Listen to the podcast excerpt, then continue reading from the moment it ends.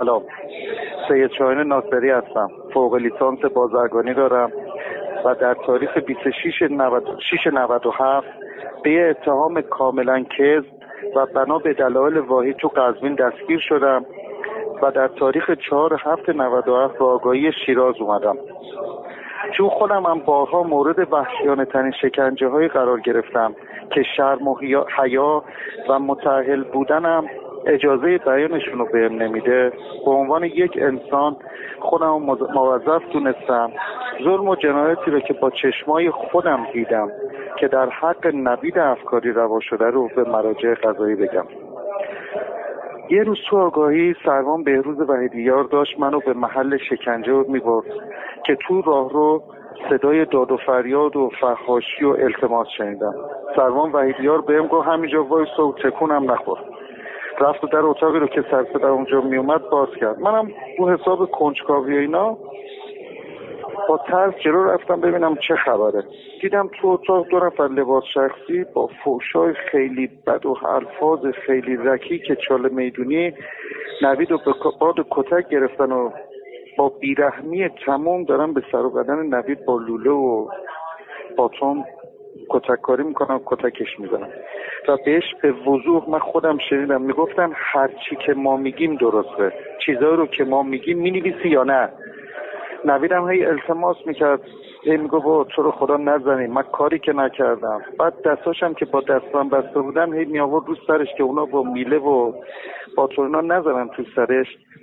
که یکی هم امروی که بعدا فهمیدم اسمش صدفان عباسیه با لوله آهنی همچین محکم کوبید رو دست نوید که اصلا نوید یه جیغ بلندی کشید یه زجه بلندی زد که اصلا حال رفت همون موقع.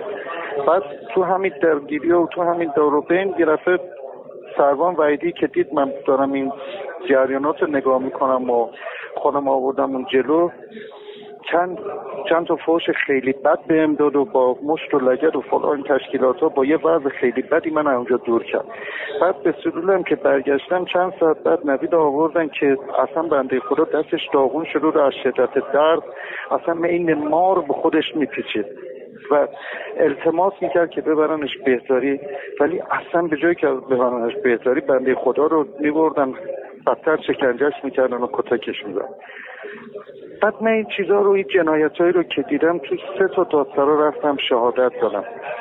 بعد وقتی برای شهادت به دادسر جرام امنیتی رفتم بازپرس شعبه من گفت تو آگاهی چی دیدی؟ که مثلا می‌خوای اینجا عنوان کنی و شهادت بدی؟ بعد شروع کردم تمام دیده ها و شنیده و که توضیح دادم و اینا گفتم اینجوری شده و اینا.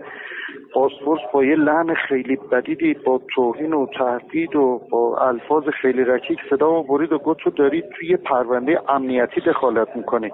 پدرت در میارم. همین مامورا رو وادار می‌کنم که به خاطر تهمت و افترا دستت شکایت کنم و بلایی سرت میارم که ذوق بشی. من بهش کنم چیزایی رو که دیدم و شنیدم طبق کلام الله مجید شهادت میدم. فقط همین. بعد این پاسپورت خیلی ناراحت شد. خیلی عصبانی شد. اصلا بدونی که حتی یک کلمه از اظهارات و دیده ها و مستنداتی که من در رابطه با نوید داشتم و ثبت بکنه به سربازی که جلو درش بود برگشت با داد و فریاد گویی حرومزاده آشغال بنداز بیرون. حالا مردم ایران مردم شریف ایران. من از شما می‌خوام که با هم کمک کنیم و همه با هم صدای نوید باشیم تا صدای مظلومیتش به گوش فلک برسه و نوید قربونی سکوت ما و ظلم قضات نشه. اینم هیچ وقت فراموش نکنیم که زیر بار چرخ ظلم و بیعدالتی آسیاب به نوبته و امروز نوید قطعا فردای من و شماست. مردم شما رو میسپارم به وجدان بیدار و به شعر سعدی بزرگ که همیشه مایه افتخار ما ایرونیاست که میگه بنی آدم اعضای یکدیگرند که در آفرینش ز یک گوهرند. چه عضوی به درد آورد روزگار دیگر عضوها را نماند قرار. تو که از مهنت دیگران بیغمی نشاید که نامد نهند آدمی مردم شریف ایران. ازتون خواهش می‌کنم نذاریم صدای نوید خفه بشه. نذاریم صدای نوید از بین بره و امید این جوان که بیگناه داره سرش بالای دار میره ناامید بشه. مردم خواهش می‌کنم ازتون. با بزرگواری و غیرتمندی که همیشه مایه افتخار ما ایرانی تو دنیا بوده صدای نوید باشیم و ریشه ظلم رو قطع کنیم. و زندگی رو به جوانی برگردونیم که تحصیل کرده زحمتکش و حلال زاده دست تک تک شما عزیزان رو میبوسم. خدا نگهدار.